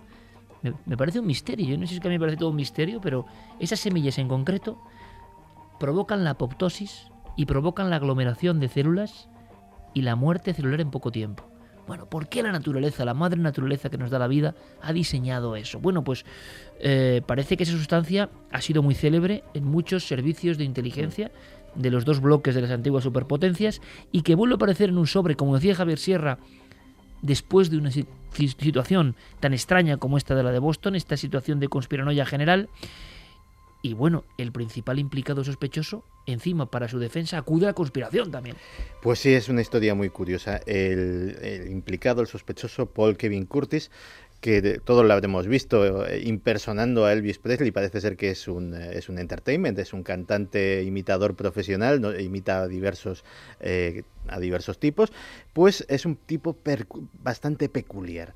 Dice que él no ha Casi el sido... perfil que tienes de amigo de Santi. No, es que es un amigo de Santi completo y lo, y lo vamos a ver ahora mismo. Dice que él no ha sido, Claro, un imitador de Elvis Presley, eh, con mandando un sobre para envenenar al presidente Obama, o sea, eso es, y, y experto en conspiraciones, es un amigo de Santi en toda a regla. Obama, a un senador de Mississippi y a un juez también del estado de Mississippi. Mandó tres cartas. Y este tipo, eh, cuando se le ha pillado, pues según las declaraciones de su abogado, dice que es completamente inocente, que eh, él es un, eh, es un chivo expiatorio, que ha descubierto una web, eh, perdón, una red de tráfico de órganos dirigida por el gobierno de Estados Unidos y que precisamente por eso le quieren quitar de en medio, que él no tiene ninguna relación con esas cartas. Y eh, parece ser que era que era un teórico de la conspiración muy activo, muy activo en diversos eh, foros, en diversas eh, páginas web muy conocidas de O sea, un forero de tus colegas, digamos, Ajá. es el que ha lanzado la carta contra Obama con ricino de verdad. Él dice con que no. de verdad. Él, dice, que, no. Él dice que no y su familia dice eh, que costaba mucho que se tomase la medicación, literalmente. Pero la sustancia era ricina real. Sí, sí, la sustancia parece ser que es ricina real, que además, eh, como muy bien has dicho, Sustancia que te mata, ojo, ¿eh? no, no, que te mata a unas cantidades ínfimas, inhalada es mortal de Con un miligramo creo que mueres. Sí, de hecho, tenemos el caso célebre de- del disidente búlgaro Markov, que, se lo, que lo mataron Con el paragüitas, ¿no? con el paragüitas en Londres, y la cápsula de ricina que le inyectaron con ese paraguas trucado era más pequeña que la cabeza de un alfiler. Y eso sirvió para que en 24 horas Markov estuviese muerto. Es decir, estamos hablando de una sustancia altamente letal. Terminamos con ronda de mensajes porque luego entre dos mundos vagaremos por esos lugares fatales. Eh, dos casas sobre todo, que contaremos alguna más, han sido protagonistas. Merece su tiempo, el asunto es un dossier que pone los pelos de punta, pero terminamos esta carpeta de la conspiración y de la actualidad con mensajes de nuestra audiencia. Ernesto Cabello dice, soy Ernesto de Granada, el mundo está llegando a su fin, cada vez somos más negativos, el mundo necesita la vuelta de un gran hombre. Martín Copede, cuando escucho las leyendas urbanas en base a los acontecimientos como el atentado de Boston me avergüenza la especie humana. Susana Pérez, con tantas manipulaciones, montajes, bulos y falsas leyendas, ya no sabes qué creer. Miguel Ángel Cabral nos dice, hola, buenas noches milenarios. Sobre los atentados de Boston me llama la atención que si hubieran sido unos terroristas chechenos, como aparentan ser, habrían tenido mil oportunidades de causar el máximo de, víctimas posible, pudiendo detonar las bombas mucho antes cuando había mucha más gente en las inmediaciones. Esa Pero igual espera... no lo tenían tan Eh, fácil. no, no era, eh, posiblemente sí era uno de los momentos de mayor afluencia. Ten en cuenta que después de la primera media hora es cuando entran lo que se suele llamar los charity runners, los, los que van allí, digamos, por, eh, por pasar el rato, que son casi la mayoría. Es decir, es un, están los que ya han llegado, los deportistas profesionales, etcétera, etcétera. Luego es cuando llega el grueso del pelotón, que son los aficionados, y precisamente es en ese momento cuando eligieron para detonar. Sí, porque yo recuerdo la imagen de un viejecillo, ¿no? Que Ujú. está, que se cae además por la explosión. Sí, que se convierte en la imagen del- de Sí, la tragedia, ¿no? Sí, sí, sí. Eh, Miguel Ángel decía, esa espera al final de la carrera revela para mí que no había intención de causar el mayor daño posible, sino minimizar las posibles bajas, y eso para unos terroristas no cuadra. Autoatentado, falsa bandera, muchas dudas, como estáis relatando. Jesús García Blanco, preguntarle a Santi si ve relación entre el atentado de Boston y la aprobación de la ley CISPA de vigilancia cibernética a los usuarios de Internet. Hombre, en principio sería un argumento, sería un argumento a favor, pero desde luego no. Si está apuntando a que sería para favorecer. ¿Qué es esa ley, Santi? Es una especie de... Sí, es una, es una ley, digamos, para intentar controlar un poquito más precisamente este tipo de, este tipo de cosas, sobre todo personas que accederían a contenidos potencialmente peligrosos para la seguridad nacional, entre otras cosas. Y eh, en ese sentido, evidentemente sería un argumento a favor, pero mm, sugerir que se ha montado un atentado de falsa bandera para, eh, para aprobar una ley de Internet me parece como poco exageradito. Que se estaba aprobando además ese mismo día o un día Mm. Sí, después. por ahí estaba así. Por eso lo relacionan. Roser dice manipular un episodio de Padre de Familia para que parezca el atentado de Boston. ¿En qué mundo vivimos? Black Cat dice por fin alguien relaciona los atentados de Boston con la explosión de la fábrica de fertilizantes del día después. Dice que no entiende cómo nadie lo, lo había Bueno, relacionado. Yo he llegado a leer que lo de la fábrica de fertilizantes fue un misil. O sea, directamente ese tipo de cosas. ¿Cómo era aquel, aquel bestseller después del 11S? El primer bestseller conspiranoico, incluso antes de Santiago Camacho, fue Thierry Missan, ¿puede Thierry ser? Missan, de- Que hablaba de, de- de- de un misil De en hecho, el... está mal decirlo, pero ese libro llegó a España gracias a mí. Yo fui quien puse Otro de a, tus amigos, ¿no? a los editores Que por en- cierto en, la no, se pista ha, de no se ha vuelto a saber de él, ¿no? Tú eres, tú No, eres no, un sí poco se- su... no, no, sí se sabe de él. Thierry Missan sigue, sigue siendo el responsable de la red Voltaire, que es eh, un medio de internet muy Claro, prestigioso. yo, la- yo le había perdido la pista, pero tú en tus círculos lo tienes perfectamente fichado. No, no, y te puedo asegurar que Tu digamos amigo Thierry. Que digamos que en el entorno eh, conspiracionista o conspiranoico, eh, Thierry Missan es de los personajes eh, de más acrisolado prestigio en cuanto a la exactitud de las cosas, o al menos lo argumentado de las cosas que dice, o lo soportado por pruebas. Un día me vas a contar los diferentes baremos y fases del mundo de la conspiración. Antes has dicho conspiración de baratillo. Y digo, ¿y cuál es la más acrisolada o la más deluxe, no? Mira. ¿Y tú dónde estás? Y ya, ya me pregunta, o sea, dentro del, del ranking, quiero saber, pero eso me lo cuentas otro día.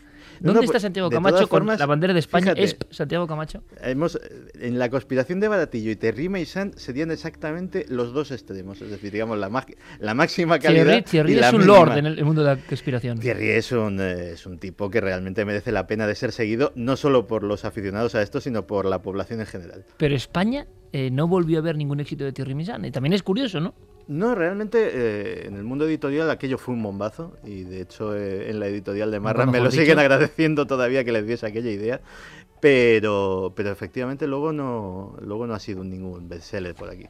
Nos estaban apuntando además a la novela que parece que predijo los atentados de, del atentado Aquí tendríamos de, de un Boston. futility también en el Titanic, ¿no? Dicen. Sí, porque 11 años antes, en 2002, eh, se publicaba el libro de Boston Marathon Thriller. Es un corredor profesional, eh, corrió muchas veces en la maratón de Boston y un día corriendo dice que sintió temor por si alguien ponía una bomba, que qué pasaría. Él lo llegó a pensar en una de esas carreras, hasta tal punto que después de los atentados del 11S decidió escribir esta novela como algo que podía ocurrir. Es Tom Lonergan, el, el autor, y le han preguntado si, si esto ha podido suponer que uno de estos hermanos se la leyera y que intentara Imitar. basarse en la novela imitando los hechos. Él dice que prefiere pensar que no. Bueno, vamos a dejarlo aquí. La información es muchísima. La encuesta, imagino que termina en el mismo baremo prácticamente con un sinfín de, de- de votantes. Lo agradecemos mucho porque ha sido en tiempo récord. También el esfuerzo a nuestro compañero Guillermo León. Podemos dar prácticamente, aunque podéis seguir votando, por supuesto, si queréis, ¿no? Porque va a ser un, un buen elemento, pero Sí, resultado acaba en que el no gana por 84,1 frente a 15,9. interesante, ¿eh? 15 de cada 100 personas a favor de la eh, versión oficial, 84-85 que no. Por lo tanto, la profecía de Javier Sierra se cumple más que nunca, ¿no? Casi 9 de cada 10 personas no creen ya en la versión oficial. Por supuesto que el sesgo, imagino, de oyentes que participan es concreto, es el de Milenio, pero también sabemos de otras muchas encuestas donde el resultado no va por ahí. O sea que traspolando estamos seguros que como mínimo un 60%, mitad y mitad como mínimo, y ya es muchísimo, no creen en la versión oficial, cosa que nunca antes en la historia de la humanidad ha ocurrido. Ahora sí, vamos a empezar otro viaje, un viaje diferente que comienza en Galicia. Cambiamos el tercio, compañero Noel Calero, porque sí hemos hablado de lugares fatales. Huaco tenía una explosión, ¿verdad, Santi, en los años 40? Sí. Que Bueno, un- no, no fue en Waco, fue, eh, fue en Texas, en Texas City, que está como a 200 kilómetros, es decir, pero hubo una enorme explosión precisamente por un barco que se estaba cargando de qué? De nitrato de amonio. En ese caso murieron 500 personas. 500 personas. Sí, sí, o sea, fue. un- eh, ten en cuenta que una explosión de un volumen de nitrato. eh, piensa en lo que decíamos antes del edificio federal de Oklahoma City. Era un camión, un camión cargado de nitrato de amonio en el parking y se llevó por delante todo el edificio. Es decir, estamos hablando de un fertilizante, pero de un potencial explosivo de una potencia tremenda. Lo que ha pasado, lo que ha pasado en Texas esta semana ha sido comparado por muchos como la explosión de una bomba nuclear. Y de hecho, eh, a nivel de kilotones sería equiparable a una bomba nuclear pequeña, una bomba nuclear táctica. Es que impresiona mucho el, el bramido, el impacto, es, es tremendo, incluso lo hemos puesto antes en el audio, es tremendo. Y pasó en el 93 la matanza del rancho de los davidianos de David Koresh. Pero curiosamente, en estos últimos días, casi como ocho forteano, ¿no? Pero que se repite, pero no se suele contar. Hace un tiempo, ¿verdad, Javi? Teníamos la historia de la calle de Tres Forques en Valencia, donde ha vivido una sucesión de hechos extraños. Javi tiene un, un libro que es Casas que matan, ¿no? Sí, lo tengo por aquí. Es un libro que, bueno, de estos libros complicados de encontrar, que de pronto salen en medio de una librería antigua de Madrid eh, y que nos llaman la atención, ¿no? Y de repente descubres que el libro está lleno de historias desconocidas, de historias extrañas, muy brevemente contadas, pero que se puede ahondar en ellas y sacar eh, cosas absolutamente interesantes. Libro de aquella colección, Javier, tú te acordarás perfectamente, Fontana Fantástica. Claro, ¿Eh? mítica. Mítica, de, de Martínez absolutamente. Exactamente, que traía libros de Francia, de Roger Laf- de Lafont, y que eran tremendos. Bien, pues todo esto que parece como de un mundo antiguo, se ha convertido de alguna forma en realidad. En una casa en Galicia, ojo, porque es la historia, bueno, supera cualquier thriller, en una humilde casa de un pueblo de Galicia y en una casa en un piso en Berlín. Empezaremos por Galicia y si queréis luego continuamos con Berlín y otros sucesos en la siguiente hora. Vamos a Galicia porque es noticia, porque aparece primero, como siempre ocurre, ¿no? Tenuemente, de alguna forma casi disimulada, de esto no se habla. Claro, cuando suceden algunos hechos ya va ocupando espacio en los diarios regionales. Si recuerdas cuando tocamos el caso de esa casa de Tres Forques, de ese edificio maldito, como llamaron algunos periódicos, todo se inicia con un último hecho tremendo, un hecho macabro, el asesinato a una prostituta dentro de ese edificio, que es el que da la voz de alarma cuando los vecinos empiezan a contar a los periodistas como Javier Martínez de las provincias que ese edificio está maldito. Pues eso mismo ocurre en esta casa de Galicia, en una pequeña localidad de Apartrigueira, Allí, en la madrugada del 10 de abril, la historia empieza con una llamada a la puerta. Eh, la persona que abre la puerta a medianoche es Miguel Paz Fernández. Eh, no se sabe a día de hoy quién es la persona que llama. Lo que sí se sabe es que le recibe con un gran mazo con el que le destroza el cráneo prácticamente a las puertas de esa casa e inmediatamente después se llevan el cadáver solo unos 300 metros de ese lugar donde es encontrado al día siguiente. Inmediatamente eh, los medios de comunicación se ponen en contacto con las autoridades de la zona para conocer qué es lo que está ocurriendo allí y allí acude eh, Susana Luaña de La Voz de Galicia, que es la periodista que da la voz de alarma y que es la primera que se encuentra con esos vecinos hablando de una casa maldita en Galicia. llegamos al sitio, al principio se sabe que hay una víctima, pues ya trascendía que había sido una muerte violenta, posiblemente hacha, pero en ese momento no se sabía todavía quién era ni nada. Y más o menos media hora después, pues ya los agentes que estaban por allí y la policía ya empezamos a oír que, estaba identificada, que era un joven de Ailla, que es un sitio cerca del lugar donde apareció el cadáver, y que vivía de alquiler en una casa allí cerca. Y cuando fuimos a la casa, porque efectivamente estaba como a 300 metros de donde había aparecido el cadáver, pues ya nos empezaron a contar. Incluso los propios agentes decían, pero ¿cómo? ¿Otra vez aquí? Pero ¿cómo otra vez aquí? Sí, es entonces cuando empiezan a hablar entre esos vecinos y esos policías, los policías empiezan a decir que han ido a esa casa casi constantemente en los últimos años y los propios vecinos la tienen señalada también como un lugar eh, donde la tragedia campa a sus anchas. ¿no? De hecho, hay un hecho que llama a la, atención de la periodista, que es una herradura puesta al revés eh, bajo una de las ventanas de los vecinos. Y allí le empiezan a contar que, por ejemplo, una de las primeras personas que pierde la vida, uno de los primeros inquilinos que pierde la vida relacionado con esa casa, es eh, uno que, que pierde, se muere en un accidente de tráfico a unos kilómetros de la casa, como si hubiera sido perseguido por ese influjo maligno, como diría Roger Laforest en este libro. Posteriormente hay una joven que vivía en la Guardilla. Esta es una casa de tres alturas, eh, una casa de campo, que está dividida en varios pequeños apartamentos. Pues la joven que vivía en la Guardilla, sin motivo aparente, no tenía problemas aparentemente, se lanza desde la ventana, se suicida y se quita también la vida. Posteriormente otro vecino eh, es encontrado días después de fallecer en el interior de su casa en completa soledad. Esto es algo que ocurría también, si recuerdas, en el edificio maldito de Valencia, ¿no? Y posteriormente eh, Manuel Piñero, uno de los últimos, 56 años, es atropellado por un conductor que se da la fuga y es encontrado por los dueños de un bar cercano a solo unos metros de esta casa maldita, como la han bautizado los medios, de Apartrigueira. Y ocurre que esta periodista con la que tú has hablado acude a la casa donde hay tantas muertes violentas en tan corto espacio de tiempo y se encuentra con inquilinos de ahora que con espanto, eso me lo he preguntado yo muchas veces, ¿no? Cuando descubres lo que ha pasado en tu casa, cuando alguien te viene a contar lo que ha pasado en tu casa, que has alquilado sin saber nada de su historia. Y creo que la reflexión y cómo lo cuenta es brutal, ¿no? La, reacción de esta mujer ante la periodista es brutal, ¿no? Sí, porque hay opiniones para todos los gustos. Hay algunos que, lógicamente, intentan quitarle hierro al asunto. El vecino, por ejemplo, que ha colocado esa herradura bajo su ventana, intenta restarle importancia diciendo que, bueno, él tiene ese amuleto para traer mejor eh, la buena suerte. Pero, sin embargo, hay personas, y si quieres sí que escuchamos esto de voz de la propia periodista, que están planteando eh, marcharse de allí cuanto antes. Es cierto que cuando nosotros fuimos allí y preguntamos por el asunto, había una chica joven, un matrimonio joven, eh, la chica embarazada, y, dijo que ella, que, que llevaban dos meses allí, que no sabían nada, que hasta que pasó este último crimen no habían oído nada de lo que pasaba con la casa y de las otras muertes, y la chica decía que no, que se iban, o sea, que iban a buscar otro sitio enseguida y además lo dijo con esas palabras, yo no doy a luz aquí. Creo que es como muy gráfico, ¿no? Yo no doy la, a luz aquí y esto refleja una realidad que muchas veces se solapa, pero que luego, como veremos en la siguiente hora, indagando en la historia, no es un caso único ni mucho menos. Estamos recordando ahora aquel caso de Valencia, que ya el número de muertes, no recuerdo cuántas eran, Javi, pero eran de todo tipo y en un mismo inmueble. Si se hacía una especie de estadística, bueno, saltaba todo por los aires, ¿no?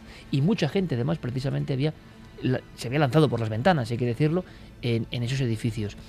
El investigador Jesús Genaro, ¿no? Una persona eh, influyente en este ámbito de, Valencia, hablaba de lugares depresivos y a mí eso me llamó siempre mucho la atención. Lo conocí el término a raíz de esa investigación en Tres Forques Valencia y ahora, de alguna forma, el ranking macabro es tomado por esta casa en Galicia. Jesús Genaro, que sin duda es uno de los investigadores que más eh, se ha metido en estos ámbitos también ¿no? de la psicología y decía que efectivamente desde los primeros asentamientos en Europa se conocían este tipo de lugares, lugares eh, que llamaban a la fatalidad, que llamaban a la muerte, lugares, según sus palabras, en los que los animales iban a morir, que los pastores esquivaban porque sabían que sus eh, ovejas no daban la mejor lana, que sabían que eran lugares donde eh, se incitaba la agresividad de las personas, donde se producían cambios de humor que podían llevar a la propia depresión y a cometer estos eh, crímenes. Y este tipo de lugares, efectivamente, según nos comentaba Jesús Genaro, eh, eran evitados por los primeros asentamientos que intentaban establecer sus fronteras con esos sitios y adentrarse mejor en el- los lugares relajantes, que eran sitios que posteriormente eh, fueron convirtiéndose en santuarios, en lugares eh, como templos, en balnearios, y utilizando también otra tercera categoría, los lugares eufóricos, para establecer allí sus plazas y sus centros de comercio. Lugares eufóricos, lugares relajantes, lugares eh, depresivos. ¿Recordáis alguno, compañero, tú en tus viajes por el mundo, Javier? ¿Podrías tener una diapositiva de alguno de estos lugares? Eufórico, relajante y sobre todo por aquello de lo que vamos a seguir contando después de las noticias con nuestros compañeros, lugares depresivos. Bueno, depresivos quizá eh, en el desierto de Atacama, viendo, viendo las momias del desierto de Atacama, eh, yo ahí sentí un, en fin, un vuelco en el corazón, eh, de verdad, de esos lugares que me dejaron marca. El peso de los milenios, ¿no? Quizás sí, quizá fue ese. Y volviendo también a cosas relacionadas con la muerte y con las momias y con el pasado, eh, algunas tumbas eh, intactas del antiguo Egipto, donde todavía estaba la momia, visitadas con Nacho Ares, por cierto, en la orilla oeste del Nilo, también eran de esos lugares que impresionan. Interesante, compañero. Santi, mañana te veo. Mañana nos vemos. Con un montón de cosas, compañero, en la televisión, en Cuarto. Milenio. Un fuerte abrazo, amigo. Otro para ti. Javi, continúen los éxitos, que continúe la gira, toda España, con tu maestro del Prado, que siga el, bueno, esa romería ¿no? de ilusiones. Te contaré la fiesta de San Jordi, que es el 23 de abril, el día del libro, que va a ser impresionante. Bueno, que vaya muchísima gente a verte, Javi. Ahora todas nuestras informaciones, las noticias con los compañeros.